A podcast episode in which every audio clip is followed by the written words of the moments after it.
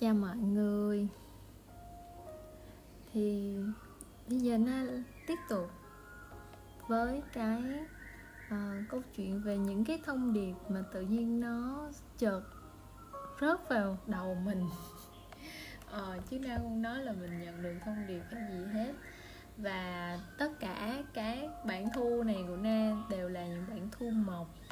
Nhạc nền mình cũng dùng nhạc ở trên youtube á cho nên là cũng có khi là nó sẽ rớt cả nhạc quảng cáo vào mọi người.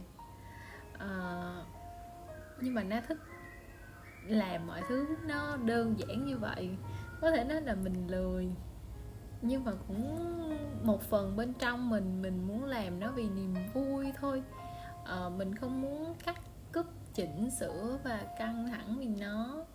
Và nếu như mà cái này có thể giúp mọi người uh, nghe cái lúc mà cảm thấy thiếu vắng một cái gì gì đó hoặc là đang muốn nhận một thông điệp gì đó từ bên ngoài nhưng không biết tìm từ đâu thì mọi người có thể uh, uh, chọn ngẫu nhiên một trong số những đoạn thu âm này.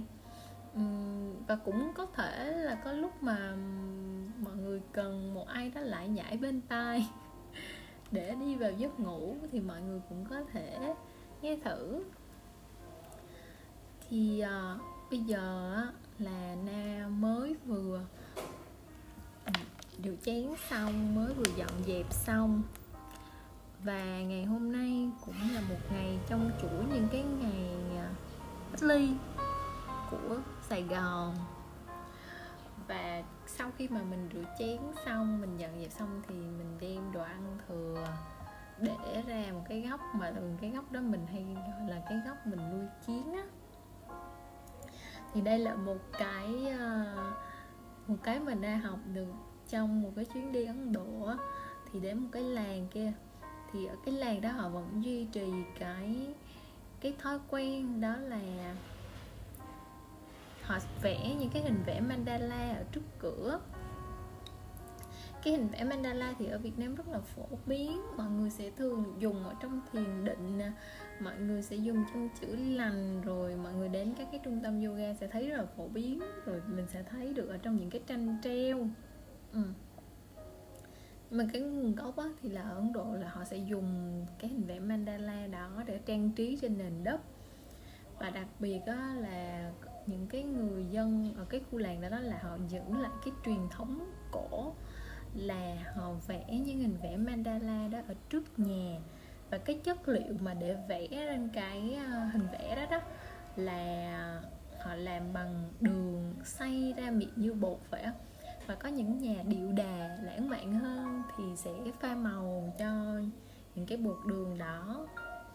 Và mục đích, chủ đích mà họ làm như vậy là đó là nơi mà để dành cho các bạn kiến á, các bạn côn trùng á, những cái bạn mà hay vào trong nhà để mà ăn những cái vụn đồ ăn ở trong nhà thì các bạn có thể lấy thức ăn từ những cái hình vẽ mandala đó. Và điều đó là một phần nào đó nó thể hiện được là cái cái việc ờ, họ san sẻ lại cái nguồn thức ăn của họ trở lại cái thiên nhiên bởi vì họ biết ơn cái ờ, cái việc thiên nhiên đã nuôi sống mình. Nhưng mà đồng thời á, ở đó nó cũng có một hàm chứa một cái sự tôn trọng um, cái sự tôn trọng ở đây á, nó là nó là việc á, là họ sẽ không chủ đích họ xem kiến và các động vật khác như là kẻ thù của mình để mình phải diệt để mình phải triệt tiêu để mình phải đuổi đi.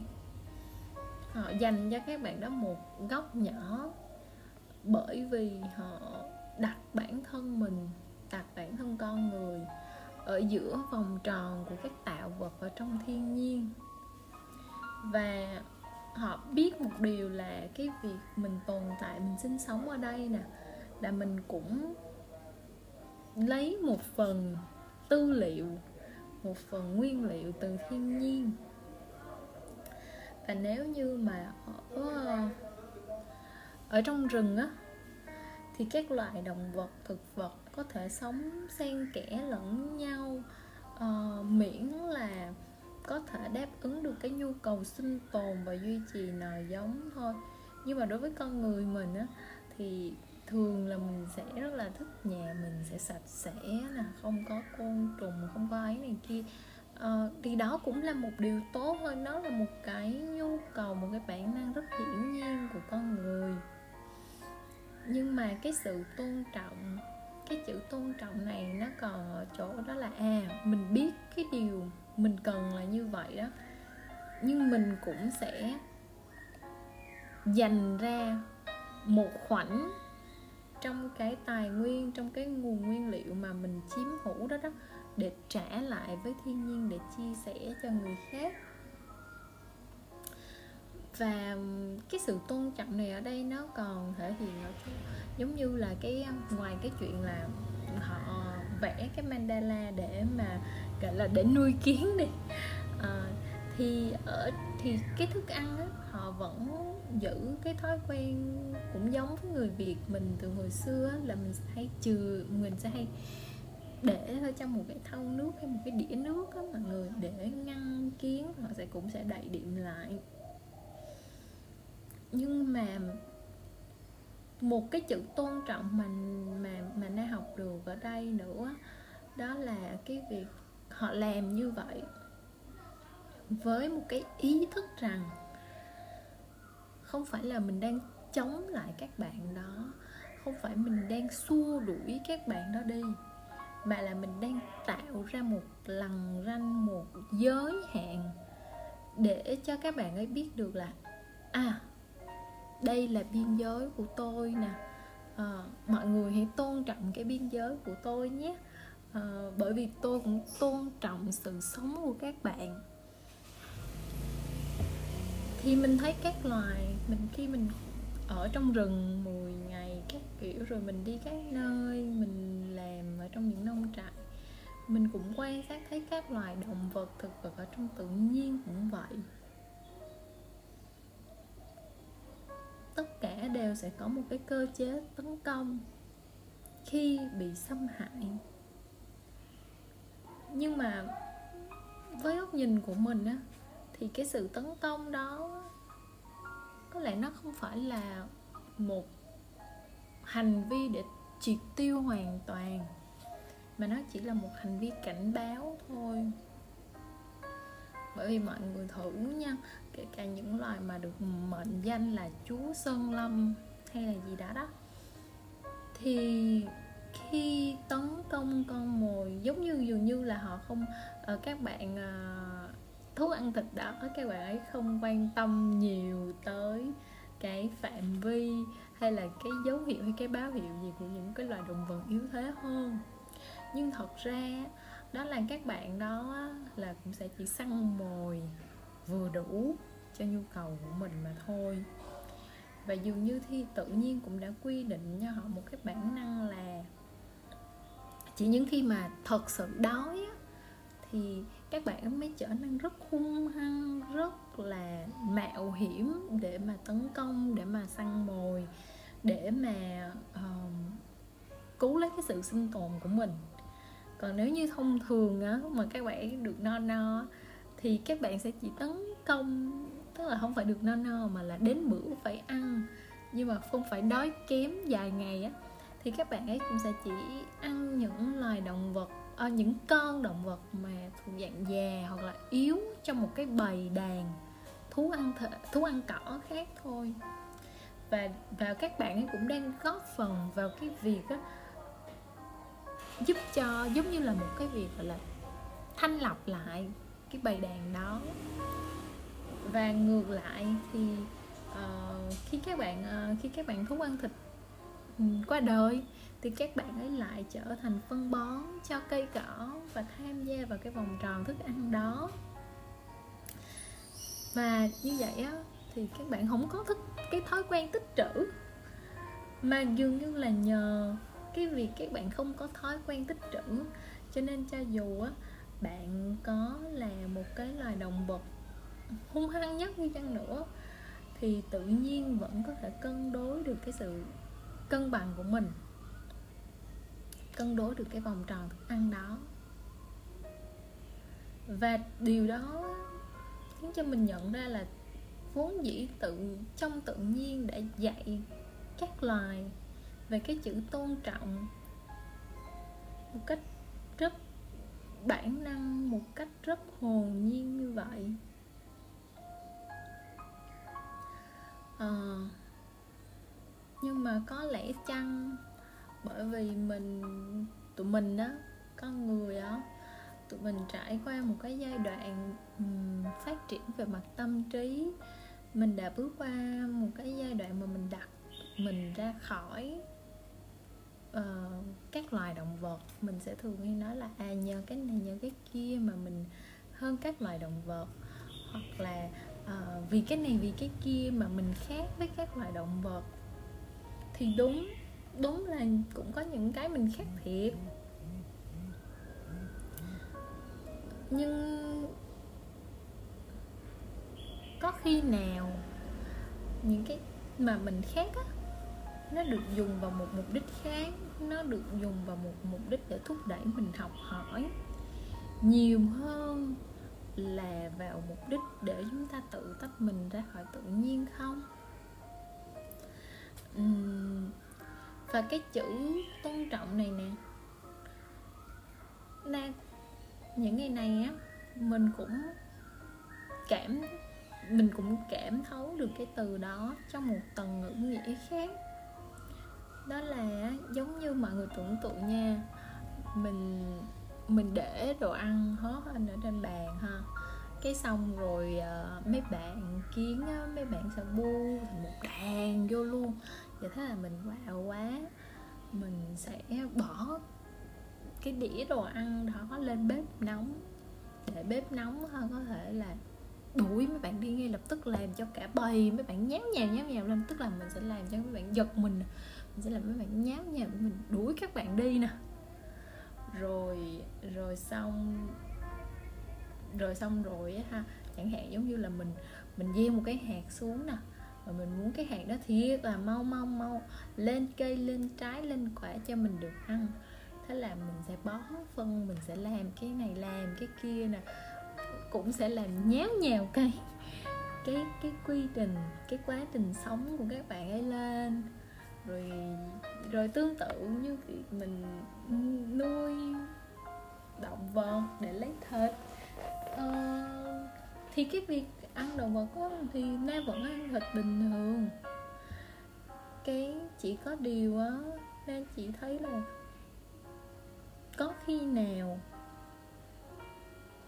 vì ờ, một cái nỗi sợ vì một cái ham muốn nào đó do tâm trí mình tưởng tượng ra mà mình đã thúc ép mọi việc nó diễn ra một cách quá nhanh hay không?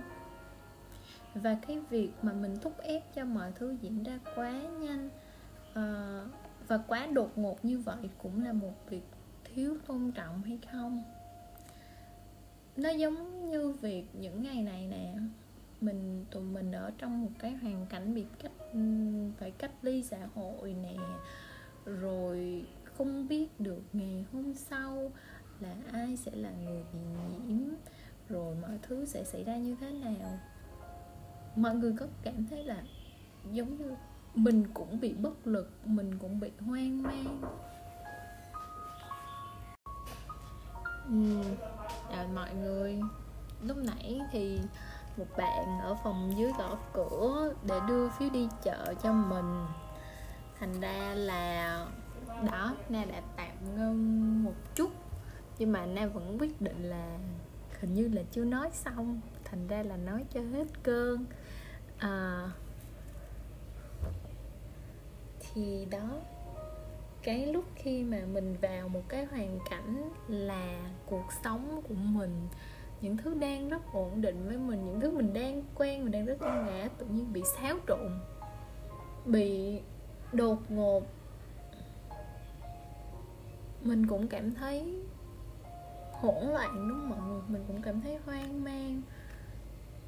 Vậy thì cái việc mình đối xử hoặc can thiệp thô bạo á, vào cái cuộc sống hoặc là cái cái chu trình sống của một tạo vật nào đó trong tự nhiên,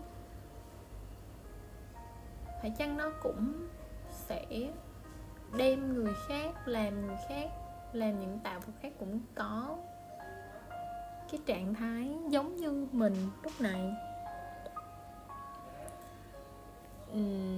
Thành ra nam mới nhận ra là cái việc mình sống thuận dòng, mình tiếp nhận mọi thứ như nó vốn là cũng là một sự tôn trọng. Còn cái việc là mình thấy điều đó nhưng mà bây giờ mình không thích thì mình vẫn được quyền không quan tâm đến nó hoặc là nghĩ nó theo một nhìn nó theo một cách khác đi. Thay vì luôn luôn cố gắng can thiệp vào điều đó. À, như cái tình trạng của mình bây giờ vậy á giống như nếu như mà tụi mình cứ phải ờ, ngồi đó mong cầu rằng, ôi, cái việc này nó mà nhanh nhanh qua đi, làm sao tôi có thể cho nó qua đi? hay các thứ. Mình đâu thể nào làm gì để tác động được lên lên dịch bệnh, đúng không? Lên hoàn cảnh hiện tại, đúng không? Mà dường như mình càng mong cầu điều đó, mình càng thúc giục điều đó thì mình càng cảm thấy bất lực và cái sự bất lực đó càng làm cho mình cảm thấy uh, bế tắc.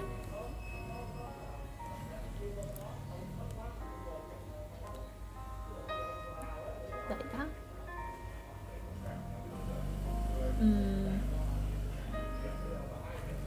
có chăng là những gì đang xảy ra nó dạy cho chúng mình về hai chữ tôn trọng?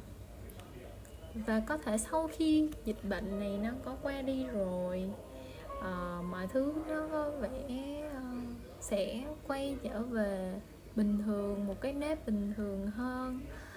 Uh, thì mọi người cũng sẽ gặp những câu chuyện khác những hoàn cảnh khác dạy cho chúng ta về hai chữ tôn trọng tiến trình diễn ra của mọi thứ. Và cho dù bạn nghe được cái bản ghi âm này vào bất cứ thời điểm nào. Hãy cứ cho, thử cho phép mình. Được. Thả lỏng. Được. Xuôi theo và được tôn trọng. Tất cả những điều bất như ý đang diễn ra trong cuộc sống của mình.